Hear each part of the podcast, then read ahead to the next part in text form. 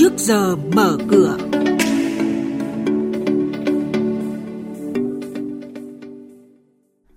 Thưa quý vị và các bạn, những thông tin về sản phẩm chứng quyền có bảo đảm cùng diễn biến thị trường chứng khoán sẽ có trong trước giờ mở cửa hôm nay. Xin mời biên tập viên Bảo Ngọc. Thưa quý vị và các bạn, theo quy định của Ngân hàng Nhà nước tại Thông tư 36 năm 2014, cho vay lĩnh vực bất động sản đang áp dụng hệ số rủi ro là 50% đối với trường hợp được bảo đảm bằng nhà ở, quyền sử dụng đất, công trình xây dựng gắn với quyền sử dụng đất của bên vay, hệ số rủi ro 200% đối với trường hợp khoản vay để đầu tư, kinh doanh bất động sản. Tuy nhiên, theo dự thảo thông tư thay thế thông tư 36 năm 2014 quy định các giới hạn tỷ lệ đảm bảo an toàn trong hoạt động của tổ chức tín dụng, chi nhánh ngân hàng nước ngoài, khoản cho vay loại hình bất động sản khác nhau phải có mức độ rủi ro khác nhau. Ví dụ, hệ số rủi ro tăng gấp 3 lần là 150% khi khoản vay mua bất động sản có giá trị từ 3 tỷ đồng trở lên,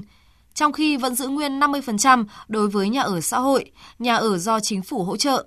Như vậy, tùy từng loại hình bất động sản, khả năng tiếp cận vốn vay có mức độ khó dễ khác nhau. Bộ trưởng Bộ Kế hoạch và Đầu tư Nguyễn Trí Dũng đã ký ban hành thông tư số 08 năm 2019 hướng dẫn về định mức cho hoạt động quy hoạch. Thông tư có hiệu lực thi hành kể từ ngày 1 tháng 7 năm nay về phạm vi điều chỉnh định mức cho hoạt động quy hoạch được quy định theo hai giai đoạn, định mức cho hoạt động độc lập, thẩm định và phê duyệt nhiệm vụ quy hoạch, định mức cho hoạt động độc lập, thẩm định quyết định hoặc phê duyệt và công bố quy hoạch.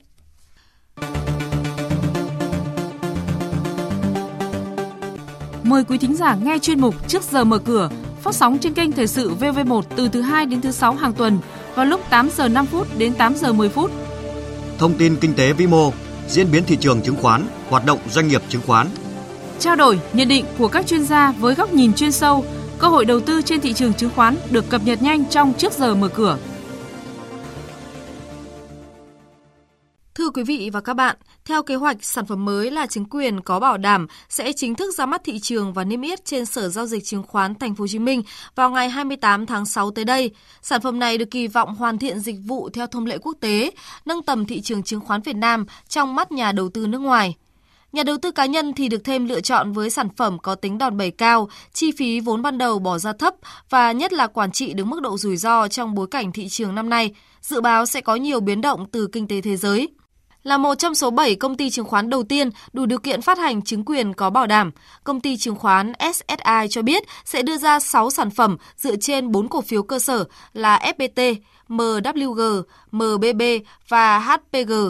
với các kỳ hạn từ 3 đến 6 tháng. Ông Nguyễn Đức Thông, giám đốc dự án phái sinh, công ty chứng khoán SSI cho rằng thì SSI cũng xem kỹ là bốn mã này có khả năng là tăng trưởng cao nên nếu mà chọn riêng một mã thì cũng rất là khó bởi vì theo tôi thì bốn mã này thì mã nào cũng à, hấp dẫn nhưng mà nếu mà chọn một mã thì có thể tôi sẽ chọn FPT bởi vì FPT đối với tôi thì độ biến động của giá cũng không cao nhưng mà có rất nhiều upside và cũng đang hướng công ty theo một cái sự phát triển về kỹ thuật số như trend của thế giới. Hôm qua, công ty chứng khoán VPS đã thông báo sẽ miễn phí giao dịch chứng quyền có bảo đảm cho chứng quyền do công ty phát hành và cả chứng quyền do các tổ chức phát hành khác phát hành khi khách hàng giao dịch thứ cấp chứng quyền có bảo đảm tại công ty này.